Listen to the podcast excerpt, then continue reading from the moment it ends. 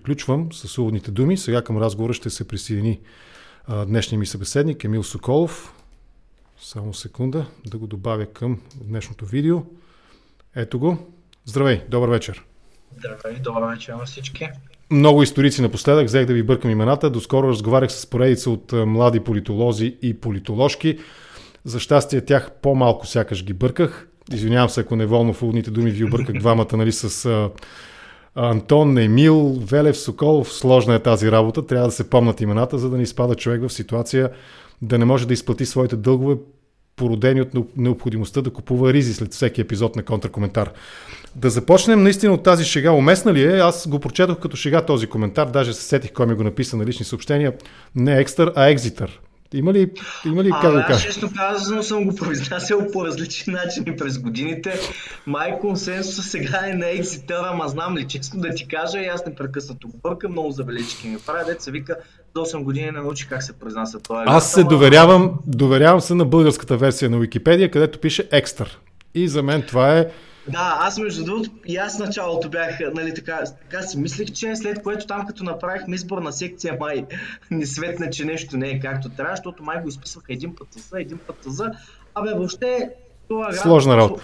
Сложна работа, да. Как, какво става в Великобритания след Брексита? Наистина ли са празни рафтовете? Нещо, което част от зрителите на контракоментар помнят. Така беше в България преди 10 ноември и така беше през в Русия им викат Лихия 90-те, нали, тези славни или какви са, славни може би е по-така, или сега се затруднявам. Лихия как се превежда на български. Знам, че Горски примерно ни гледа. Горски помага и с руския. Как се превежда Лихия 90 на български язик. Но тези прословути 90 години, 90 години в, в Русия, нали, постсъветска Русия, наистина бяха славни. Те са сравни, славни в отрицателен смисъл. Те са сравними с мутренския период в България, също през 90-те години. Та българите помним празните рафтове от това време. Имаше основно сол и евентуално, ако си късметлия, оцет и още едно-две неща. Туалетна хартия нямаше, разбира се. Наистина ли са толкова празни рафтовете, колкото част от медиите така твърдят, че в Великобритания, че е страшно. Знам, че не си там в момента, но сигурен съм, че имаш комуникационни канали. Как е? Как е ами, след Брексит? Като бях май месец, нямаше такива проблеми. То е ясно, че зимата тръгна, но това, което знам от мои приятели, наистина не е толкова зле. Сега постевропейска Великобритания, трудно можем да я сравним нали, до такава степен с нещата, които след падането на комунизма. А, при британците големия проблем е, че те имат едно правителство, което е доста хаотично. Това може би е даже доста мек начин да го кажа. Като не бяха взети никакви по-сериозни мерки наистина за подготовка, да бъде подпомогнат по някакъв начин този по-малкия бизнес. А, имаха голям проблем между другото с набяването и с доставките, защото като изгониш европейците, които са свикнали да карат по не знам колко часа нали, тези камиони, естествено няма кой да се навие на този картоски тът. Е, и докато намерят заместител на тази жива сила, естествено изпитват някакви затруднения. Това им се беше казано още от 2015-2016, като от 2016 вече като беше референдума и още година преди това се говореше, че а, нали, като толкова много искаме да изгоним иммигрантите, и то конкретно нали, българи, румънци и източноевропейците, а в един момент тази къртовска работа няма да има кой да я върши. И те сега го изпитват на гърба си. Съответно, най-вероятно това ще бъде компенсирано с иммиграция от а, извън Европа като цяло. Дали Индия, а, дали Ямайка, Карибите и така нататък. Така че те ще се оправят в това отношение. А, проблема там не бих казал, че е нерешим. А, естествено, ще ги удари малко инфлация, ще ги удари някаква лека криза. А COVID също много ги натовари, тъй като имаха много голям проблем с COVID а, доскоро. Доколкото знам, сега нещата са нормализирали, тъй като поне друго, поне от към вакцинации и това правителството там държи много яко нещата.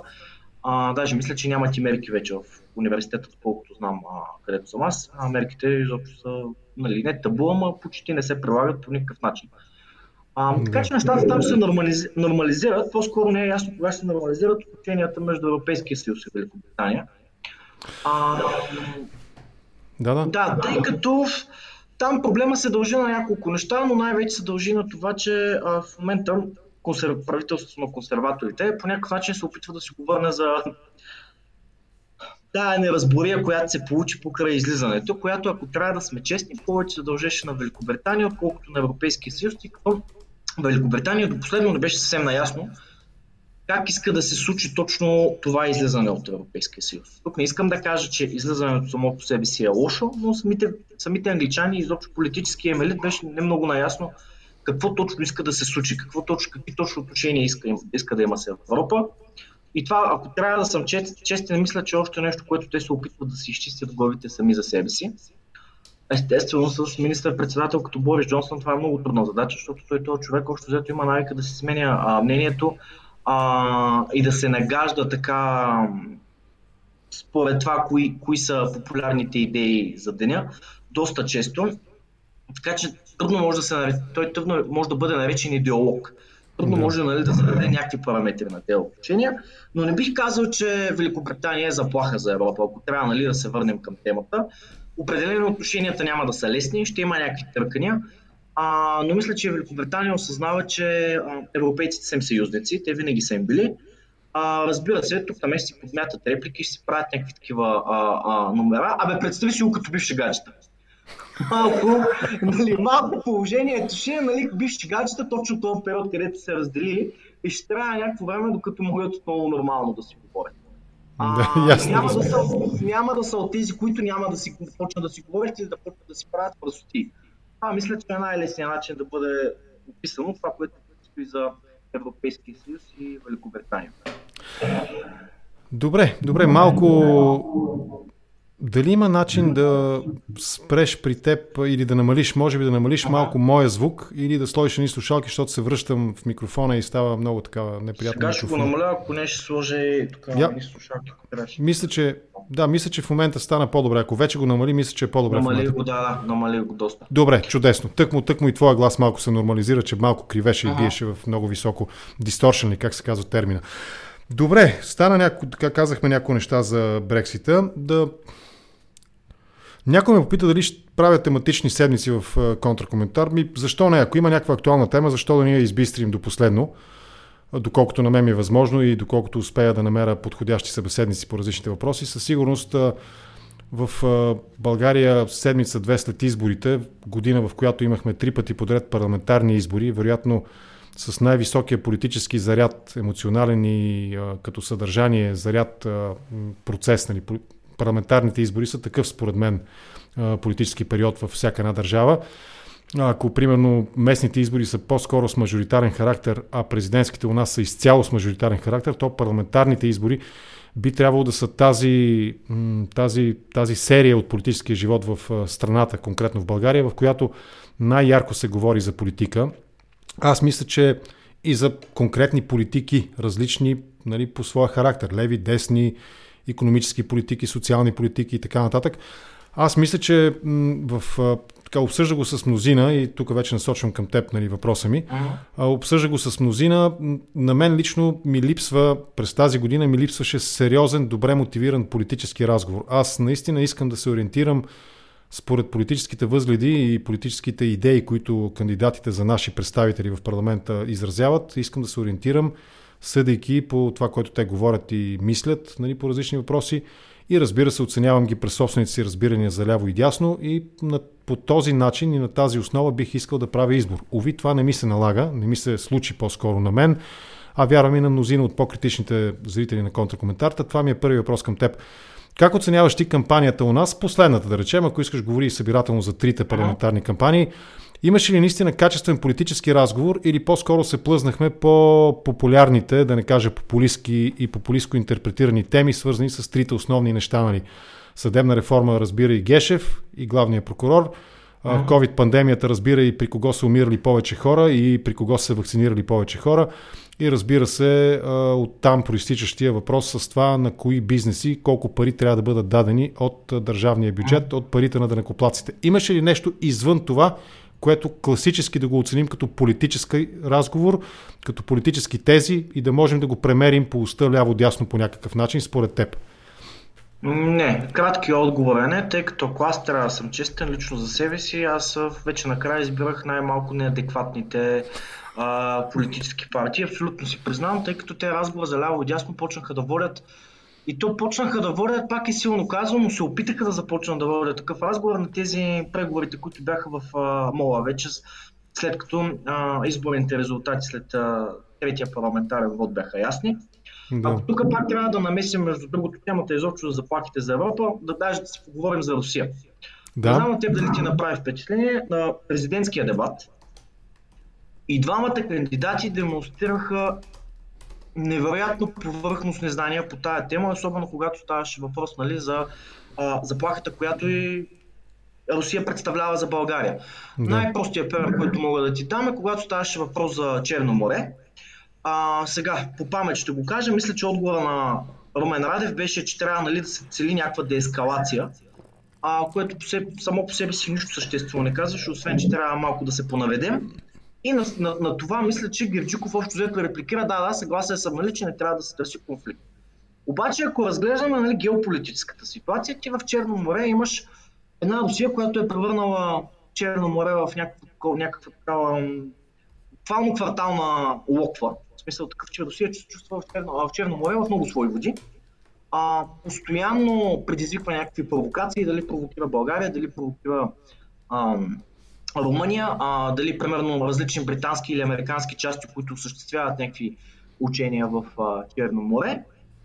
Но всъщност и двамата претенденти, единия нали, с, да го наречем ляв, другия десен, макар че изобщо не успяха нали, да изпълнят тези категории с някакъв смисъл, бяха напълно боси по тази тема.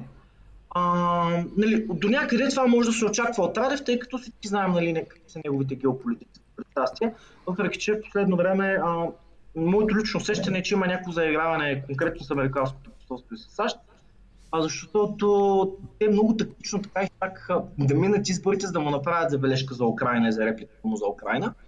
А, и, и още взето забележката, поне на мен ми звучеше малко като айде Румене сега да се извиниш. Той направи някакъв опит за извинение и те му казаха браво Руменчо, чудесно, нали, а, ти се пофави, айде сега давай нататък. А, но защо тръгнах да говоря за Русия? Аз лично съм участвал в а, една американска компания и подготвяше обучение на американските военно-въздушни сили за ситуацията в а, Черно море а, и въобще нали, какво се случва. Аз участвах нали, в заработването на тези материали.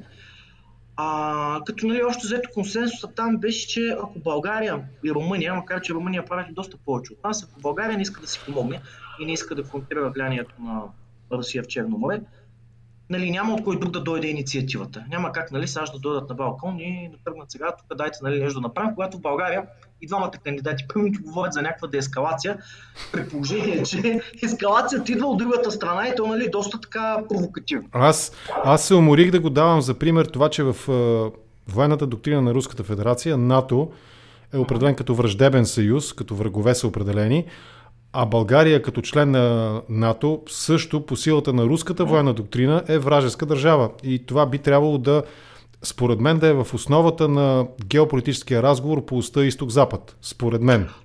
Абсолютно би трябвало да е, но най-фрапиращото е, че даже хората, които претендират нали, да са някакви представители на десните, мен това между другото винаги много ме е дразнило и нали, почнах вече в един момент буквално на пук да им правя, е, че те демонстрират не само нали, непознаване на темата, Ами имам чувството, че даже при тях снишаването е по-низко и даже мога да ти дам тук един много конкретен пример.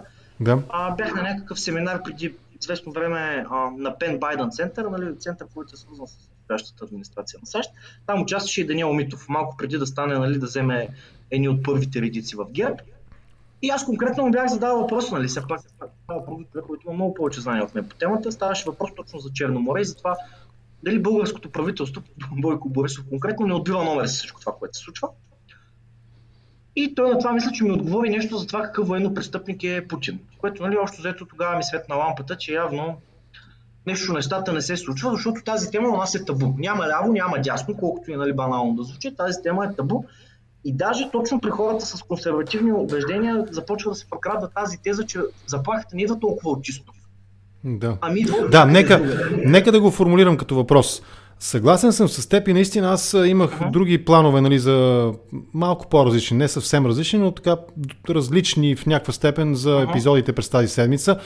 Но наистина аз съм впечатлен от а, все по-сякаш открояващата се теза за това, че геостратегическия разговор трябва да е малко по-различен. И вчера сякаш Кристиан Шкварек, един така известен български консервативен, напоследък самия uh-huh. той се определя като реакционно изявяващ се политик, сякаш очерта точно тази рамка, че всъщност, ако говорим в цивилиза... цивилизационен план, независимо от това, че двете цивилизации, аз трудно мога да определя днешната Руска федерация като някаква цивилизация, по-скоро това е някаква постсъветска а, остатъчна цивилизация, която се трансформира по някакъв начин в един олигархичен модел на капитализъм, държавно такъв олигархичен модел, но това е, можеш и върху това, ако искаш да разсъждаваш и да коментираш, uh-huh.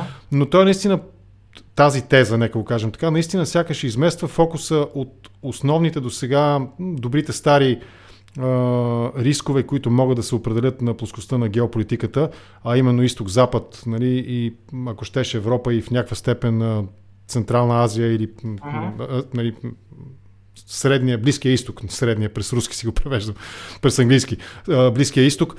Доколко наистина това е адекватно разбиране, че всъщност основните геополитически рискове и за двете цивилизации, западната и така наречената руска цивилизация или руски мир, както нали, на руски го определят, наистина сякаш според тази теза рисковете не са от а, Азия, не са от а, Близкия изток, не са от а, арабския свят, да го наречем условно и не съвсем точно, или от а, евразийската посока, т.е. от Руската федерация, а по-скоро са от юг. Доколко това е адекватно според теб, ако искаш го вкарай в някакъв исторически контекст? Ами да започвам от там. Сега, аргументи за това, че има заплаха от юг, разбира се има. Да. Но а, начинът по който тази теза се формулира, формулира в българското политическо пространство е направо симпатичен, да не кажа наивен. А, тъй като нали, идеята е, че едва ли не наш враг вече не е толкова Русия, която между другото не провокира дали в Черно море. В момента се говори, нали, че е възможен даже конфликт между Русия и Украина, да не говорим нали, за това, което се случва на границата на Польша с Беларус. Въпреки, че Русия по всякакъв начин показва, че не само а, с дезинформация и вредни идеи, ами конкретно дете се вика Boots on the ground, нали, бутуши а, на земята, представлява заплаха. Ние нали, си говорим за, конкретно си говорим за емигрантската вълна, а, която нали, се задава от Африка или която вече сме виждали а, а веднъж и се очаква нали, в бъдещето да се засили. Така тук проблема е, че моето лично усещане е, че тази теза, теза не почива толкова на историческа и на геополитическа реалност. Сега ще обясня защо. Да. И някакъв опит, между другото, да се извини а, залитането и връзките на Русия на определени български, а, които определени български консерватори и политически лидери имат. И нали, за да може по такъв начин, по някакъв начин да се зачеркне този срамен момент от биографията, ние казваме, айде сега, нали, нека да не се конфронтираме с Русия. Деескалация. Тук и тук имаме деескалация, нали, това любим а, термин на кандидат-президентите. Айде да деескалираме нали, нещата, нищо, че а, Черно море се случват някакви доста притеснителни и да обърнем погледа си към Африка. Да. Ако говорим за България конкретно, Африка за нас не представлява никакъв проблем. А, няма какво да си говорим, африканските емигранти нямат никакво желание да дойдат тук а, тъй като стандарта на живота е нисък. Нали, е, точно, да... точно, това е, точно това е, може би, така тази консервативно-реакционерска теза, нали, че а? всъщност тук не става дума за България единствено, а става дума за европейската християнска, с да. християнски корени цивилизация, която е изправена под, пред почти неизбежния риск от асимилация и а, арабизация, да го кажем така. Добре, тук съм съгласен. Нека нали, да го разгледаме вече нали, чисто европейски аспект. Сега, тук първата, първата голяма грешка, тук, че когато говорим за европейската християнска цивилизация, по някаква причина Русия нали, е част от това. А Русия не е част от тази цивилизация, тъй като Русия винаги е била по някакъв начин доста страни от тези процеси, а да не говорим, че руското православно християнство и изобщо нали, католическата църква а, на Запад никога не са били в някакви блестящи отношения. А, да не говорим, нали, най-простия пример е, че а, Кримската война, 19 век, Великобритания, Франция и Турция се съюзяват срещу Русия. Поради простата причина, че европейските сили винаги са гледали на Русия като на един, нали, точно на руската мечка, която трябва да бъде държана на страна. И това няма никаква причина да се промени, като виждам в момента в Сега, вече проблема с а, конкретно иммиграцията, която потенциалната емиграция от Африка, трябва да се разглежда в контекста на европейските империи и на деколонизацията. Тук най-често давания пример за това как нали, обществото и изобщо християнска Европа е под някаква невероятна заплаха и вече ще се закрие, обикновено е Великобритания и това, нали, като отидеш в Лондон, а, нашите консерватори, любимото им упражнение е да броят колко бели хора са видели, колко нали, цветнокожи хора са видели, някаква такава нали, закачка имат там. А като нали, представят иммиграцията като някакво нашествие, като нещо, което нали, се е случило на Великобритания, същото въжи между другото и за Франция. А, защото те не са искали, но въпреки това им се е случило, по никакъв начин не са могли да контролират а, границите си просто тези чернокожи, а, агресивни мъже а, нали, са успели по някакъв начин да влязат в тези територии. Което отново, аз тук това казвам, че е наивно и симпатично, защото причината нали, в, и в Великобритания и в Франция да има толкова голяма, а, голям брой нали, хора, които принадлежат към различен етнос, дали Близък изток, дали Индия, а, дали Африка, причината е, че тези държави до последно се опитваха да запазят нали, имперските си връзки и ги запазваха. Конкретно за Великобритания мога да дам пример, а, като въведоха много странни закони за националността, които позволиха на бившите им поданици всъщност съвсем свободно да се пренесат в, в тези територии. Така че тази иммиграция не е, не е в резултат на това, че европейците не са могли да опазят границите си, а в резултат на това, че европейците повече искаха да опазят империите си или смисъл по някакъв неформален начин връзките, които имат с тези територии и затова позволиха всъщност това свободно а, движение на хора, защото и те изпращаха хора там. Има много примери за бели заселници в Австралия, в Нова Зеландия и така нататък. И съответно нали, тези по-тъмничките а, хора трябваше да дойдат нали, в, а, да се насъд в Великобритания и да вършат някаква работа, която англичаните не искаха да вършат. Между другото, ние бяхме в абсолютно аналогична ситуация българите и румънците. А, след а, падането нали, на а, рестрикциите а, тъй като ние нали, отивахме там и вършихме а, нали, голяма част. Да, да, нали, нали се очакваше, очакваше се, кога беше, на кой точно етап, като влезе България в чекалната на еврото или кога беше, се очакваше едни орди, едни тълпи от българи да, и румънци да залеят. Да, най-вече за тези армии от българи и румънци, 29 милиона мисля, че беше числото, т.е. цяла България и Румъния се пренасят нали, в Англия. Между другото, там ще знаят, също се говореше за а, а, как нали, културата и начина на живот на Англия ще бъдат тотално разрушени, нищо, че бяхме бели християни. Това да. никой не го учиташе, между другото.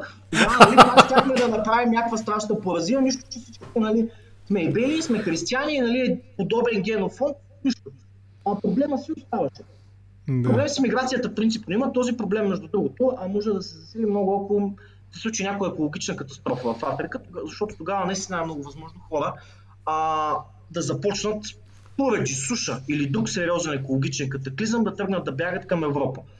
А, но е иллюзия това, че Европа не може да защити границите си. Тук по-скоро трябва да отидем към въпроса на Антон, дали Европа ще пожелая да защити границите и дали има достатъчно консенсус, ако нещо такова се случи. Чакай да го прочета, да го пусна този въпрос на Антон. Ние с теб май го обсъдихме, uh-huh. да, ние го обсъдихме с теб в чата преди uh-huh. разговора. Ето го на Госин Велев. Добър вечер. Както казах, приятели, гответе се за един напоителен и изчерпателен епизод с господин Велев на тема как го казах, как го формулирах в опита да стартирам предаването преди малко, на тема геополитиката от античността до 21 век. Това ще бъде фундаментален, грандиозен и геймбрейкър контракоментар ще бъде. Та ето го нали, въпроса на Антон, който пише Кой според двама ви е по-големият проблем? Очевидното разделяне вътре в ЕС, условно между старите страни членки и новоприятите някогашни сателити на Съветския съюз, страните от бившия соцлагер, или демогра... демографският натиск от Африка. Аз а, предпочитам да чуя мнението на хора, които знаят повече от мен, така че давам ти на теб. Щедро ти давам думата на теб. Благодаря. Ами аз определено съм сигурен, че по-големия проблем ще е това разделение между старите страни членки и новите от бившия източен блок. Тъй като за старите страни членки иммиграцията е нещо съвсем нормално, това е начинът по който пак казах те са поддържали а, статуци на световни сили по време на студената Карали се слънцето никога да не залязва. Точно така. По този начин нали, някакви неформални, неоколониални практики са били поддържани. А, включително има много примери, тъй като аз все пак това се занимавам и академично, където закони за спиране на емиграцията или ограничения са били отлагани или не въвеждани, за да не бъде ядосана определена бивша колония като Индия или като Пакистан или като някоя друга държава, с която примерно Великобритания иска да поддържа връзки. Тоест, пак казвам, тук не идва от неспособността Европа да защити границите или да не ги приема тези хора, а идва от това, че а политическия елит в тези а, държави, тези старите страни членки смятат, че а, може да се направи компромиси някакъв определен хора да бъдат допуснати в страната, ако това ще гарантира по-добри взаимоотношения с бившите колонии. И между другото, на Англия, а, на Великобритания, стратегията след Брекзит беше точно такава. Те казаха, няма нужда да имаме толкова емигранти от а, източна Европа, бели християни, а ние ще си вземем иммигранти от бившите колонии, защото искаме да правим бизнес с тях, не искаме вече да сме в Европа. Тоест тук вече а, иммиграционната политика трябва да се разглежда като начин на правене на, всъщност, на геополитика и на разместване на геополитическия пейзаж. И тук от една страна ще имаме старите страни членки, за които мултикултурното общество, тази така мръсна дума в българското консервативно пространство, а, е приемлива цена за поддържане на някакво господство в определени територии или изобщо на международната сцена, което обаче за нас в а, страните членки от, а, нали, от източна Европа, бившите, а, страните от бившия соцлагер, е крайно непознато, защото ние никога не сме били, не сме участвали в изграждането на имперски проект. Напротив, ние сме били част от имперския проект на една друга държава, в случая Съветския съюз. И за нас е абсолютно недопустимо и неприемливо, нали, а, тази транзакция. Дай да пуснем някакви хора с различни цвят на кожата, защото нали, това ще ни осигури а, някакви позиции в а, международната сцена. За нас това е, е абсолютно табу. Не е ли точно това момента, в който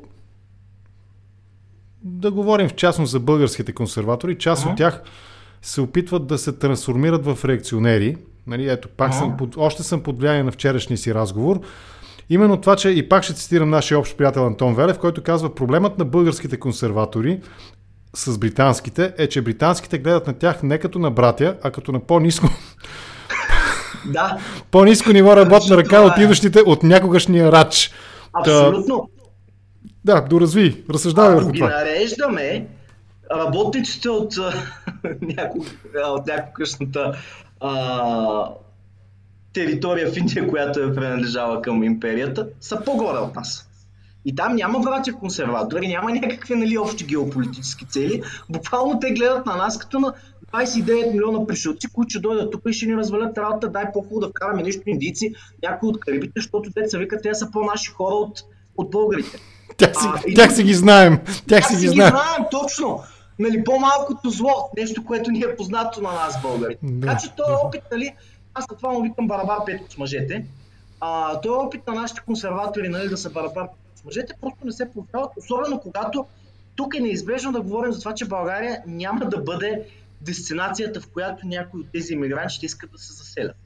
Да, Тоест, те, те, те гледат на нас като на гара Тряжна. Който ще се реализира в старите страни членки, когато обаче от биш, бившите соцстрани, където няма да видиш пукнал африканец по всяка вероятност. Е, това не е ли обаче още една основа за uh-huh. тази трансформация? Не знам дали е глобално може да се наблюдава, но вероятно съдейки по някои настроения, примерно сред американските републиканци, вероятно и в Великобритания консерваторите имат подобни mm-hmm. настроения, сигурно, не знам, Фараш, може би.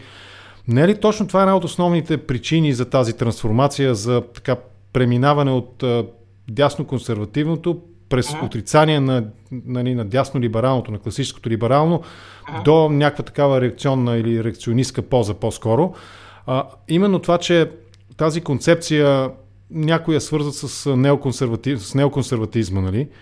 А, концепцията за това, че пазара, економиката, капитала са тези, които са определящи, до степен, ето пак ще се върна към вчерашния си разговор, нали, да се разместят в някаква степен политическите разбирания в тази посока на лявото и дясното и а, дясното да се обяви, нали, за, да се обявява за по-скоро за отворени граници, за това да дойде нали, ефтина работна ръка, която да върши една по-неатрактивна работа на наша територия, независимо, че това са някакви такива постимперски, носталгични uh-huh. настроения, най-общо казано, нали, слънцето никога uh-huh. да не залязва над Британската империя.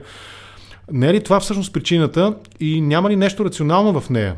Защото наистина, ако все пак не можем да отхвърлим изцяло тези рискови фактори, uh-huh. свързани с изтока и юга нали, на Европа, на изток и на юг от Европа. А, не трябва ли, не е ли рационално наистина да се преосмисли малко чак този вид почти тотална свобода, гарантирана на всеки, който се здобие по някакъв начин с паспорт на европейски граждани mm-hmm. или на граждани на Европейския съюз, а най-добре на Шенген зоната, нали? Няма ли нещо рационално и не е ли наистина политически разумно да се мисли и в тази посока? Дали наистина всичко е свързано и се обяснява и би трябвало да се мотивира само единствено през това как да се извлече максимална економическа печалба? Нали? пари, какво беше там на Маркс? За пари, това, за това, пари, вече, за пари, това прим. съм съгласен. Да, да. Да, нали, това, това завой, завой към дясно консервативното, в сравнение с дясно либералното, което гледа повече пазар, има смисъл в него. А, проблема обаче, когато той се дефинира единствено по тази ос, нали, север-юг и всичко останало на въжи. Моя конкретен да. проблем с това е, че вместо примерно да се каже, да, а, граничният контрол в Европа трябва да бъде затегнат, аз също съм за това, обаче по същия начин трябва нали, мерките, които Европа взима за да, за да отговаря на Русия и на провокациите на Русия, също да, защото когато говорим за граници, единствено нали, Европейския съюз няма една граница. Той нали, граничи с Русия, граничи и с Африка, има и връзки с а, Близкия изток, и с Турция дори. Така че когато говорим за това, е много важно всъщност да се дефинира конкретна концепция как Европа трябва да изглежда в един а, мултиполюсен свят. Защото вече няма една държава, която да е хегемон, както беше преди САЩ. Сега има различни полюси, които представляват различни заплахи или различни предизвикателства. А, и аз съм абсолютно съгласен, че трябва да има много по-сериозен граничен контрол, а, че трябва наистина да се вземат мерки какъв тип иммигранти се допускат, защото да, ясно е, че някои от тези стари страни членки имат нужди. Нали, пазара има нужда от работна ръка, а, но това не трябва да се случва примерно по начина, по който Меркел го направи, да покани 1 милион души и после, нали, айде да видим как сега ще ги а, интегрирам. Затова съм абсолютно съгласен. Това, което не мога да разбера, защо ние все пак като а, членове на една а, държава, която е била в бившия соцлагер, а, толкова упорито се опитваме да, нали, да изкараме Русия от картинката, че дори Китай, ако щеш, а и да се фокусираме само върху Африка тъй като аз това бих го очаквал примерно от консерваторите в Великобритания, във Франция. Това са, това, това са дискусии и разговори, които е нормално да се случват в тяхните общества, но не разбирам нали, как консервативното у нас подражава до такава степен на консервативното, примерно в държави, които нямат нищо общо като исторически контекст с България. Нали, не можем ние да си искаме да сме като консерваторите в Великобритания, а когато най-сериозната заплаха за нас е това, което се случва примерно в Черно море. И това е което нали, не мога да разбера. За мен всички тези различни полюси а, и различни заплахи могат нали, по някакъв начин да бъдат обобщени с това, че ни е нужна една по-силна Европа с много по-активна външна политика, с много по-сериозни мерки, когато става въпрос за сигурност. А, но този дебат не се случва. Както казваш ти, когато си говорим за ляво и дясно, ние не си говорим и за класическото ляво и дясно, където имаме изток-запад, Ами се правят някакви опити у нас нали, да се говори за консервативно и либерално, което аз, пак ще кажа, го приемам като някакъв опит с нашите консервативни политици да избягат от това, че имат някакви зависимости от Русия или от руската пета колона, а, което в нашия, в нашия български контекст е много вредно, защото не позволява а, развитието на някакво нормално дясно. Или имаме някакви невероятни реакционери, които по цял ден говорят за гендери, за а, светнокожи иммигранти. А, или имаме дясното, което това либералното дясно, което честно казвам, аз мисля, че ти води с някой на скола разговор демократична България хубаво каза, че там по-скоро става въпрос за център-ляво. При нас обикновено десните формации са по-скоро център-ляво или а левите, а левите са център-дясно, нали? Да, а левите са център-дясно и имаш някакви крайни реакционери, които малко, нали, а, там работата изобщо не знаеш как да, нали, как да опишеш, защото те а, си говорят само по някакви конкретни теми и изобщо казват нали, да се ангажират с нещо друго. А...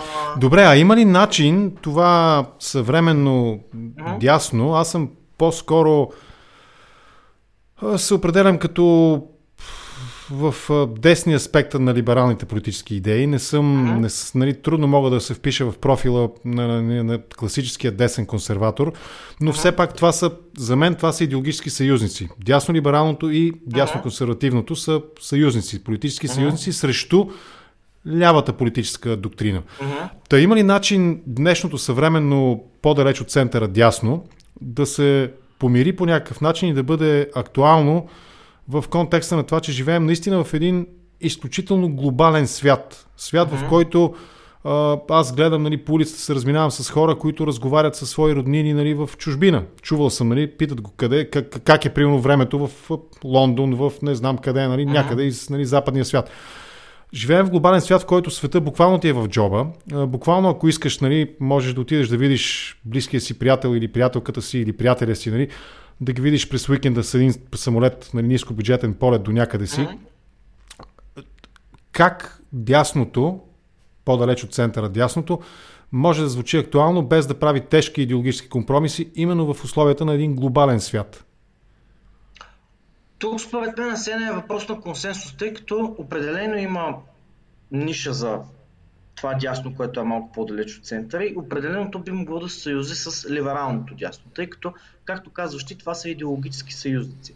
И сега тук даже консенсуса не предполага някакъв тежък компромис, ами предполага, ако дясно либералите кажат, добре, трябва ни повече контрол по границите, дясно консерваторите да кажат, добре бе, ама трябва наистина да се действа по отношение на Русия, защото въпреки, че те са християни и са част от християнската цивилизация, нали, нищо не пречи на едните християни да оттупат другите християни и така просто да спорта, както го видяхме в Украина.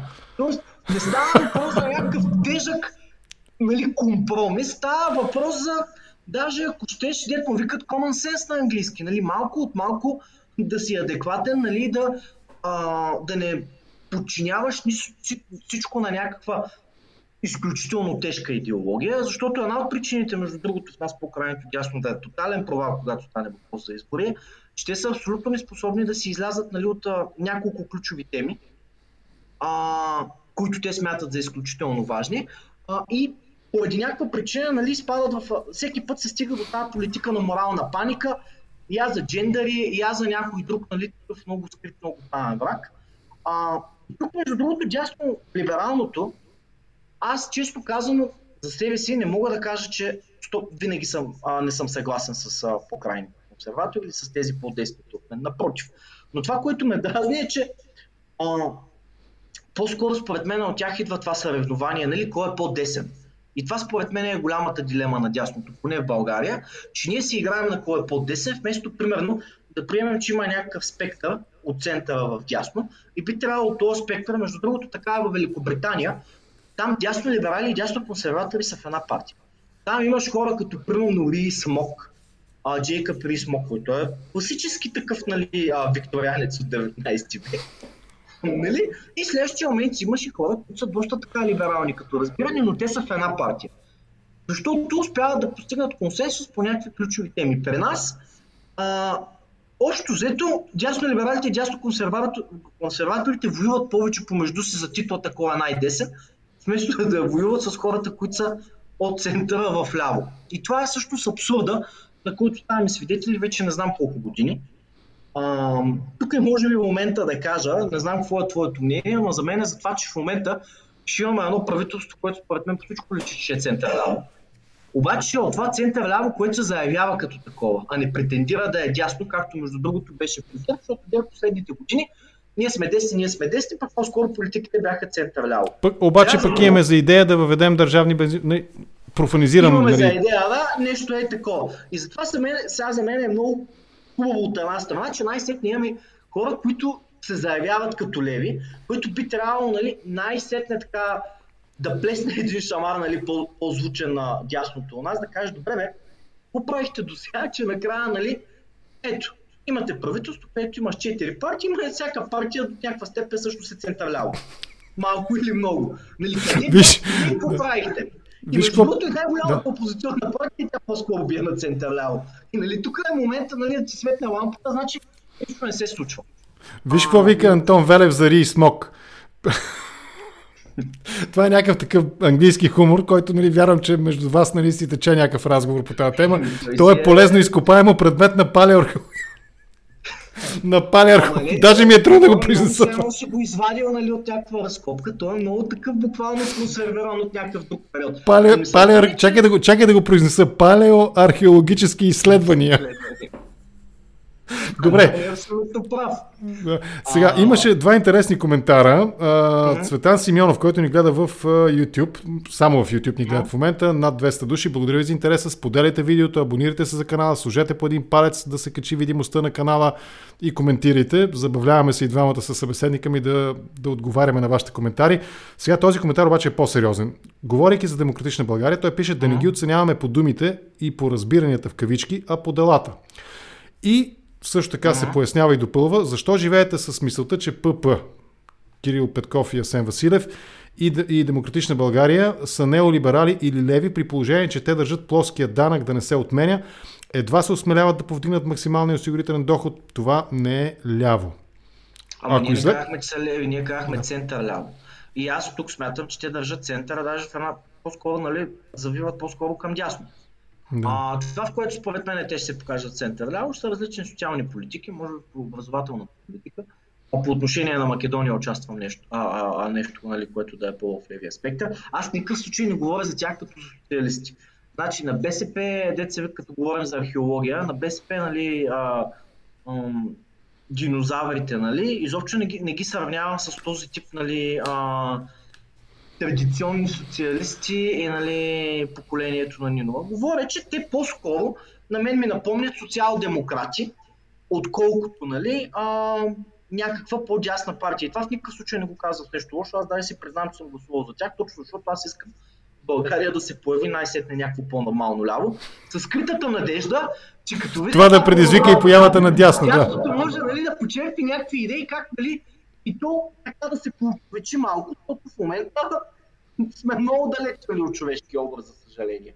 А, или сме джендери, африканци и не знам си още какви, или сме а, БСП не са толкова лош съюзник и така нататък. А, така че аз в никакъв случай, случай нали, не го казвам това като нещо лошо. Казвам го даже като нещо хубаво и най-хубавото от това е, че те открито си признават, а, особено за, а, за продължаваме промяната, че не гонят, а, нали, не се стремят да се показват като десни. И това е чудесно, защото имахме една партия, която много се стремеше да е дясна, но също се оказа по-лява и тя си го разсипа това дясно, както и да го гледаме. Нали? Всички а, коалиционни партньори, които бяха дясно пространство, тя ги измука, изяде ги и ги разсипа. И сега в момента в ситуацията четири партии в коалиция, коя от коя, нали, поняща по-към лявото. Да. А, така, Аз а, е винаги съм го винаги съм го казвал това като аргумент нали, за ГЕРБ. Моето разбиране за ГЕРБ и може би най- Съгласен съм, че мнозина биха го определили като елементарно, но все пак най-лесното mm-hmm. обяснение защо ГЕРБ са по-скоро наистина върват към лявото. Те не могат, ГЕРБ се осмислят през близостта си с държавата, етатистска партия категорично, да. И най-вече през съществуват и не биха могли да съществуват поне на този етап без разпределителния, преразпределителния ресурс на държавата. Т.е. без това да хачат парите на данакоплаците. За разлика от Тачър, нали, която казва, какъв беше цитата, ти ще да. ме цитираш, ти ще по-добре ще го кажеш, нали, за социализма свършва, когато свършат парите на другите, на другите, не, не на държавата. Това не са пари на държавата, а са пари на данакоплаците. Но ГЕРБ съществуват през възможността да преразпределят този ресурс и оттам генерират една квази политическа подкрепа, нали, през фирми, обръчи, Абсолютно. черни касички, администрация назначена на различни нива. Аз сега искам да видя, и това ще е изключително забавно за мен, например, господин Борислав Сандов, нали, съпредседател в оставка на Зелените, който сега ще стане екоминистър. Искам да видя как той ще, не как ще се справи като министър. Вероятно той ще говори много добре на зеления електорат. Вероятно. Uh-huh. Ляв, десен, зелен, но ще им говори добре. Сигурно ще се мотивира прекрасно за зелената сделка, нали, за въглеродните емисии, неща, които са в неговата зона нали, на комфорт и експертиза. Но как ще преодолее съпротивата на третия ешелон във властта?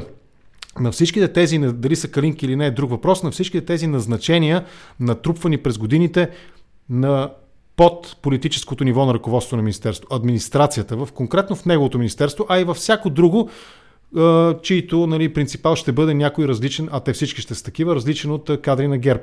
Това надолу, те първа съм сигурен, че ще гледаме изключително забавни а, събития в българския политически... Абсолютно и тук и тук другото, което е по-абсурдно е, че всъщност ще имаме, ако това е центъра и тук е лявото, ние също ще се приближим малко повече към центъра. Нищо, аз пак казвам, да. това, че ги а, класифицирам като център ляво, те, да, те са далеч по-десни според мен хората, които в момента се гласят да управляват от ГЕРБ.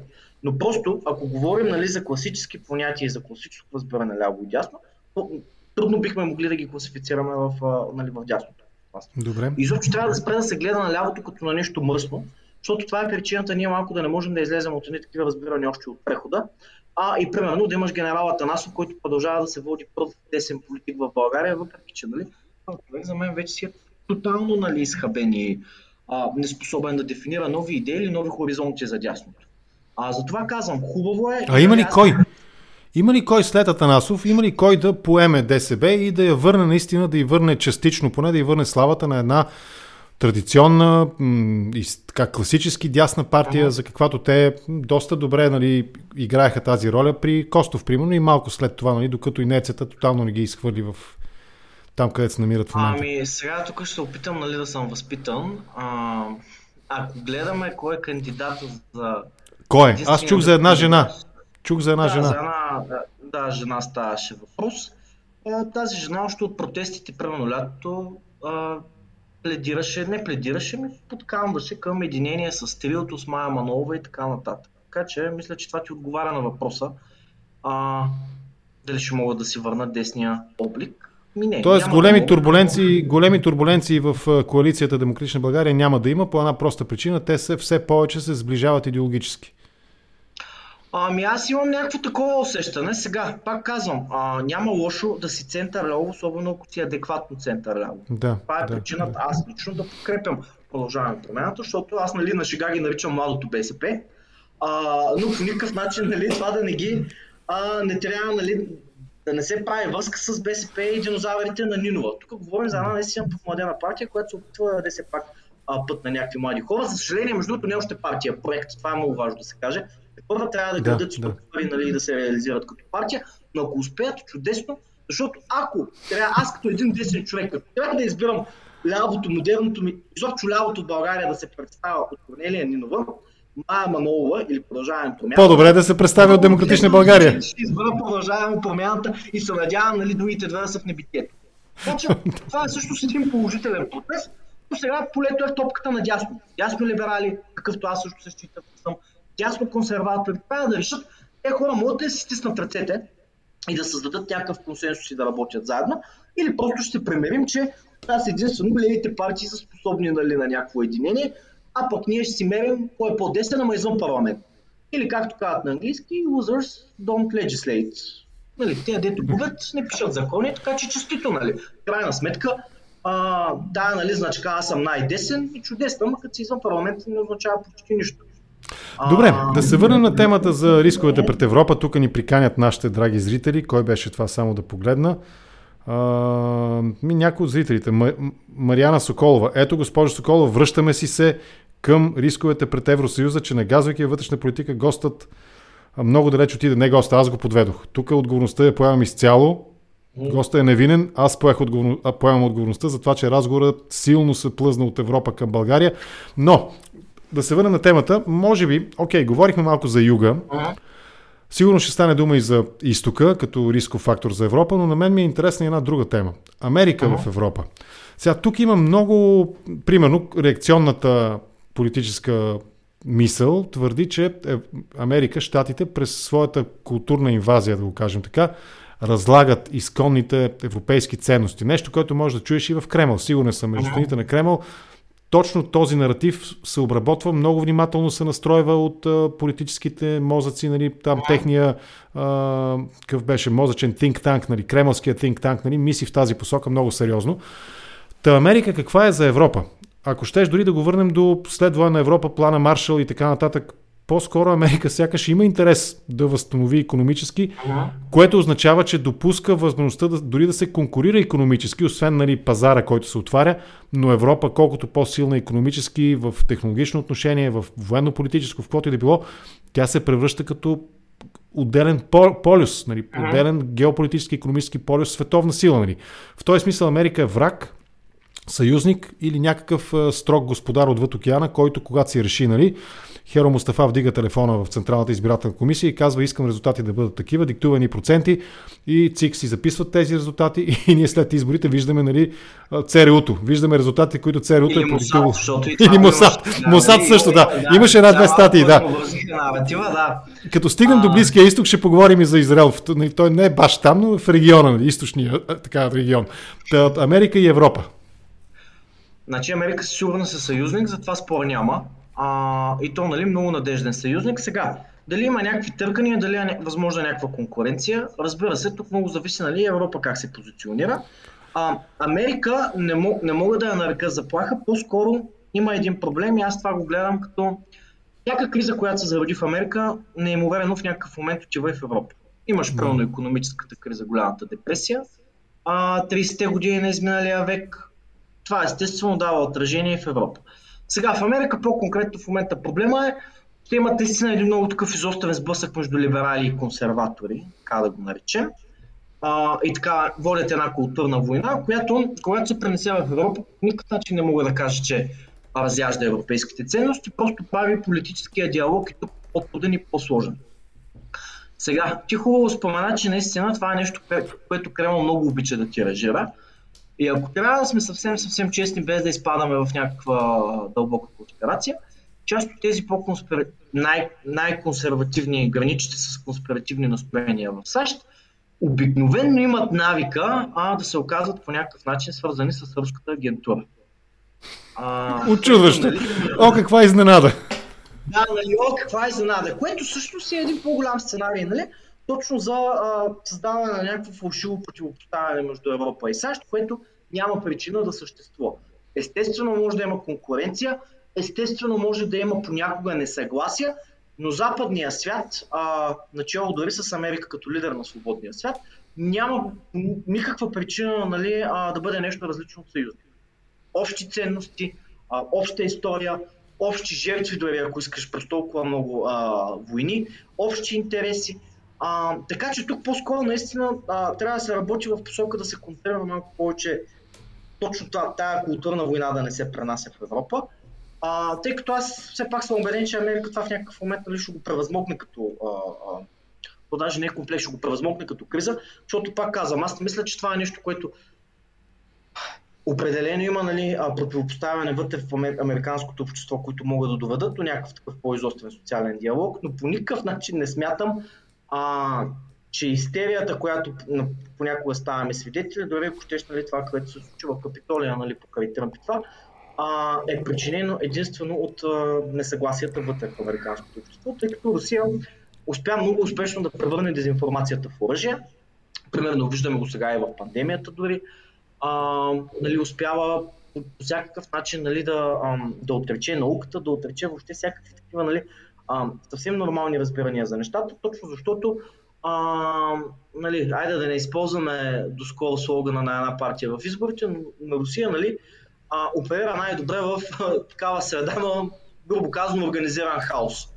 Хаос, нали, в който те по някакъв начин а, успяват а, да насочват в определени посоки и те отлично се възползват от това. А, възползват се от слабостите в Европа, от слабостите в а, САЩ, от неразбирателствата понякога между Европа и САЩ. Нали, превърнали се в това в една такава много успешна ниша, където Русия наистина а, успява даже да си върне позиции, нали, да изглежда много сериозен а, така, играч на а, международната сцена, въпреки че самата Русия разяжда много, много сериозни социални проблеми. Добре, а, а как, си обясняваш, как си обясняваш това, че наистина вчера ми направи впечатление още една така фраза, произнесена от нашия домакин, любезния домакин на вчерашното ми участие при Харизанов. Аз ще го упростя максимално, за да не преразказвам с много думи. Когато има някакво напрежение между Русия и Штатите или между Турция и Штатите, това неминуемо рефлектира сегашния, последния, нали, актуалния така, разговор за Европа, uh-huh. рефлектира върху някакви проблеми за Европа. Проблеми между Штатите и Русия, веднага има някакво отражение това на газовия пазар по един и друг начин. Uh-huh. Проблеми между Турция и Штатите, веднага това по някакъв начин рефлектира върху проблемите с а, миграцията. Нали. Емигра... Емиграционния натиск, така наречен, се засилва. Uh-huh. Съвсем случайно, но не символично, на следващия ден, нали, примерно на българската граница, в Гърция, Италия, където и да било, нали, изведнъж започва някакъв, а, говори се за емиграционен натиск. Как това да си го обясним? Защо наистина геопо... те са си геополитически спорове между Штатите и Русия или Турция, рефлектират неминуемо върху Европа. За мен обяснението е просто. Очевидно, двете страни, за които говорим, Русия и Турция, гледат на Европа и на Америка като на самишници и партньори и съюзници и оттам нали, натиска върху единия от двамата би трябвало според тях, според тяхната геополитическа мисъл, стратегическа мисъл, да повлияе върху това Америка да вземе едно или друго решение по-благосклонно и по-благоприятно за опониращата и страна, дали е Турция или, или нали, Русия, няма ага. значение. Как ти си го обясняваш това? Това е факт. Наистина така се случва. Може би не винаги, да, не е закономерно, но се случва. Абсолютно така се случва. Аз си го обяснявам по няколко начина. Естествено, нали, и Русия и Турция са предел, на тях има пределно ясно, че Европа и САЩ са съюзници. А, те по-скоро се опитват да експлуатират това, че в момента в Европа наистина има някаква, не бих е нарекал толкова политическа криза, ами наистина липса на идея какво точно трябва да представлява Европейския съюз и как точно трябва да се държи. Аз това още по време казах началото. Европа няма идея наистина в един мултиполюсен свят, защото Русия, Турция, а, Китай, а, Близкия изток по-общо, САЩ. Европа наистина не знае нали, как да се а, а, държи и представи си като едно махало. Когато Русия замахне от едната страна нали, и удари някъде по Европа, това не, не, нали, всякакъв начин веднага да рефлектира в САЩ. А, общо взето Европа е някъде по средата и е малко нали, на малко каквато е била България нали, през вековете на някакъв кръстопът. Пак казвам, това се дължи от липсата на ясна концепция за това нали, какви интереси трябва да отстоява Европа, поради простата причина, че много често най-сериозни сили Франция и Германия имат неразбирателство по това, какво трябва да се случва. Дори нали, Германия има навика понякога да се заиграва с енергийните проекти на Русия, което определено няма как да се хареса на останалата част от Европа. Тоест, сега, нали, те много хора са против идеята за Европейска федерация, за което ги разбирам, но поне на едно външно политическо ниво трябва да има а, много ясен консенсус а, как Европа гледа на Турция, как Европа гледа на Русия и как Европа гледа на Китай и по какъв начин може да се съдейства с САЩ, за да ограничи заплахата, идваща от тези страни. Но на първо място тези страни трябва да бъдат дефинирани като заплаха, включително и Африка и мигрантската вълна. Нека да ги кажем четири по-големи области. Африка и Близкия изток, а, Турция, а, Турция отделно, нека да я сложим дори отделно, защото има малко по-специални отношения там, нали, като страна, която до един момент дори се говореше за членка, Русия съответно и Китай. Когато е, тя, различни... Турция и Русия са с единия крак в Европа. Да, когато тези нали, а, различни сфери бъдат ясно дефинирани като заплаха, тогава вече наистина може да се говори и някакъв диалог а, а, и с САЩ за това за по-сериозни общи действия. Докато в момента Европа, Европа основно реагира. Тя не може да предизвиква някаква. Реакционерска, реакционерска Европа. Да, да. Още взето Европа реагира на това, какво ще направят останалите а, играчи в този мултиполюсен свят, вместо тя по някакъв начин да задава инициативата. А, и това основно се дължи на това, наистина, ако се върнем на въпроса на Антон, че има много силно разделение вътре в Европейския съюз между стари страни членки и страни членки от, ам, от бившия а, социалистически, а, от бившия източен блок. И невъзможността на, тези, на тази съвкупност от държави да действат като едно поне на външно политическата сцена, също доводи до това на Европа да ни е съвсем ясно сега Русия заплаха ли, а не е ли заплаха, слагаме там някакви санкции, ама всъщност, нали, ако утре други ден Русия реши да нахуе в Украина, Европа ще е изцяло и тотално неподготвена. Естествено ще трябва да се разчита нали, правилно на САЩ по някакъв начин да отреагират. А, което, често казано, е унизително, когато става въпрос за съюз от 27 държави. А, нали, не може да чакаш някой от, отвъд океана а, да дойде да те спасява, предположение, че в момента няма никаква причина Европа да не може да отреагира съвсем адекватно и на Русия, и на Турция, примерно. И също да затегне контрола по границите си, нали, относно с мигрантския начин от Африка. Така че докато не се създаде една ясна концепция а, от, от какво Европа трябва да се пази и как, няма нали, отношенията с САЩ да са изяснени и още взето ще се случва едно, пак казвам, а, едно неприятно усещане, че а, САЩ задава тона, а пък ние сме някакви подизпълнители. Виж обаче има един друг интересен момент. Ако приемем за валидно, нали, моето разбиране, че интереса на Русия е колкото може Европа да е по-неединна. Дори ако щеш, аз съм сигурен, че а, пред а, кошмарните сънища, геополитически сънища някъде в из кабинетите на Кремъл, една федеративна Европа, и това не го казвам в подкрепа или за да оборя нали, тезата за необходимостта или за евентуалната перспектива. Нещо, което между другото в германското споразумение коалиционно се акцентира върху, в раздела външна политика се акцентира върху това, върху федерализацията на Европа. Нещо много интересно, може би ще чуем през следващите години нали, в управлението на светофарната коалиция в Германия, може би ще чуем по-сериозен разговор за евентуална бъдеща федерална Европа, Съединени Европейски щати, нещо за което и Чърчил Мисля, че и той е говорил по този въпрос. Тук, да, ако искаш, вкарай, малко и, вкарай в коментара малко и в тази посока нещо. Та, ако приемем, че за Русия геополитическия страх е от именно една централизирана, обединена Европа, нали, централизирана uh-huh. в този федеративния смисъл на думата, в която имаш нали, някакво федерално правителство, федерални закони, имаш си нали, щатските закони, местното законодателство, както и в щатите ги има, нали, но имаш някаква по-единна структура, при която Могерини или някакъв нейн бъдещ наследник ще има много повече суверенитет при действията. Нали? Ще звучи суверенно на международната политическа сцена. Ще може като каже нещо да се знае, че става дума за позиция на въпросната Европейска федерация, каквато и да е, нали? каквото uh-huh. има да има. Ако приемем, че Русия няма интерес от това, действията на щатите сякаш са в посока подкрепяща тази бъдеща перспектива. И отново по тази ос, нали, по тази логическа конструкция, дали е валидна или не, ти кажи, как можем да разсъждаваме именно в сферата на неотложните в идните 50 или 100 години рискове пред Европа. Очевидно, че ако щатите по-скоро гледат в тази посока, имат идея и е по-добре за тях, ако щеше от бизнес гледна точка или от гледна точка сигурност някаква, нали, която рефлектира и върху тях, нали, нестабилността в Европа, със сигурност рефлектира и върху щатите по един и друг начин. И съпротивата на североистока на Европа срещу тази идея за една по-добре функционираща като по-единен цялостен организъм Европейска общност, Европейския съюз. Ами аз определено смятам сега. Дали трябва да говорим за нали, дали точно федерация, предстои да видим, но определено... Не, не, аз нали... пак казвам, не защитавам за да, или против. Разговорът uh-huh. е концептуален в момента, нали? Концептуално, а, концептуално наистина а, това е много, много е важно нали, в Европа по някакъв начин да се случи някакво обединение. Тъй като все повече наблюдаваме, че САЩ няма как нали, да се изживява в ролята на някакъв тотален хегемон който да може, нали, примерно, да предпазва от всякакви заплахи или да може да отговори на всички. Защо? Пак казвам, имаш Русия.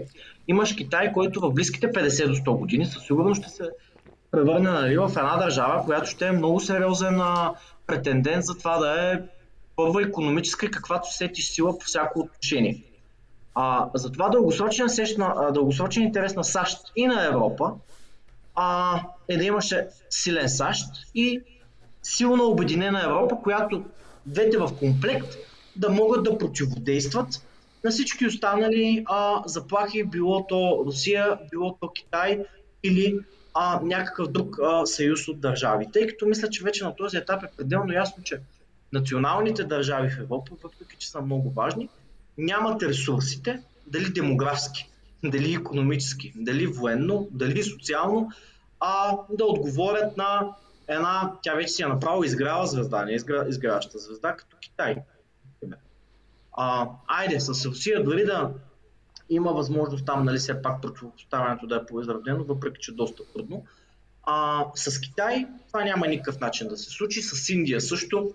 Южна Америка ще видим как ще започне да се развива. Тоест, а, единственият шанс на Европа да се запази, ако ще в белия християнски характер – е ако говорим за действия, а, общи действия, които са над нивото на националната държава. Тъй като една Великобритания или една Франция или една Германия няма как сами да се противопоставят на милиарден Китай или на милиардна Индия. Просто няма как да се случи. Няма го се вика човешкия ресурс а, и каквото още щеш. Няма как да се случи. Затова САЩ съвсем предвидливо нали, предвиждат а, че за тях е по-добра една силна обединена Европа, защото тогава с един силен САЩ имаш все пак две държави, две огромни суперсили, които могат заедно да се подкрепят. Докато ако имаш една разпокъсана Европа, която Русия, както виждаме и в момента, доста лесно манипулира, като може да насъсква определени държави една срещу друга. Всъщност остава един САЩ, който няма как да отговори и на Китай. Да, на Индия, аз като, като, като казвам, че, като казвам, че нали, по-скоро може би това е в моите преценки, това е интереса на САЩ, mm-hmm. стъпвам, ако щеше върху последното писмо, нали, което дойде през българския посланник в mm-hmm. Вашингтон от 10 американски конгресмени, в което точно това се акцентираше тук. Тук за мен парадоксалното беше, че може би аз за първи път толкова добре, толкова ясно, не добре, толкова ясно формулирана американска външнополитическа теза в подкрепа на процеса на разширяване, стратегическата цел нали, за разширяване на Европейския съюз, не бях чел. И дори те стигат до там по отношение на Македония. Нали? Може би сега е време да обсъдим малко и македонския, македонския въпрос. Любимия на всички, включително и на тези македонци, които ни гледат в контракоментар. Та, те там казват ясно. целта е разширяване на Европейския съюз. Това е свързано по някакъв начин с въпросите, свързани с сигурността. И дори казват, очакваме до края на годината този казус да бъде решен. Ето ти един ярък пример за това, че американците по-скоро гледат геополитически, гледат понеже това е бипартизан нали, позиция, аз съм сигурен, mm-hmm. че тя не е просто е така своеволно там дестина конгресмени са казали нещо, независимо от възгледите на партиите, които представляват нали, и общностите политически, mm-hmm. които представляват в Американския конгрес. Та ето ти го примера. Америка гледа на разширяването на Европейския съюз като на въпрос свързан с сигурността, стратегически верна цел и на, по някакъв начин ни притискат така деликатно, ни подкарват нали, с остенли, как се каже този уред, нали, ни подкарват нали, в правия път да ни вкарат, нали, да потърсим някакъв компромис. Може би това е въпроса. България на Балканите. Имаше ярка заявка при последния кабинет на Борисов, че България ще бъде, ще се утвърди като фактор в Западните Балкани. Това според мен не стана. При всички разделения и дори на моменти лицемерно поведение на част от страните в Европейския съюз, по-скоро позицията, доминиращата позиция на, нали, на тези 27 страни членки е, че този въпрос е дво, нали, този двустранен спор между България и РСМ е наш вътрешен, който ние трябва да решим и той не трябва да спре и да пречи да блокира процеса на разширяване на Европейския съюз, определен от много от тези страни като стратегически, стратегически интереси, стратегическа цел. И това е въпросът. България на Западните Балкани. Справя ли се, не се ли справя и изобщо ти виждаш ли някакво решение на така наречения македонски въпрос днес? Ами, на мен, ако трябва да съм честен, позицията ми този въпрос е типично дясно-либерална позиция, която има ще звучи доста отвратително за по-десните, хората в по-десния спектър. Аз не смятам, че България се справя с това да е лидер на а, Западните Балкани. По отношение на Македония, абсолютно съгласен съм, че там има много какво да се изисква по отношение на това как те третират българското младсенство в Македония. А, но моята концепция там е, че а, Нали, сближаването ще дойде, когато има сближаване на бизнеси, а, свободно движение на хора, на услуги, идеи и така нататък. Тоест, Нещо, което гърците правиха успешно.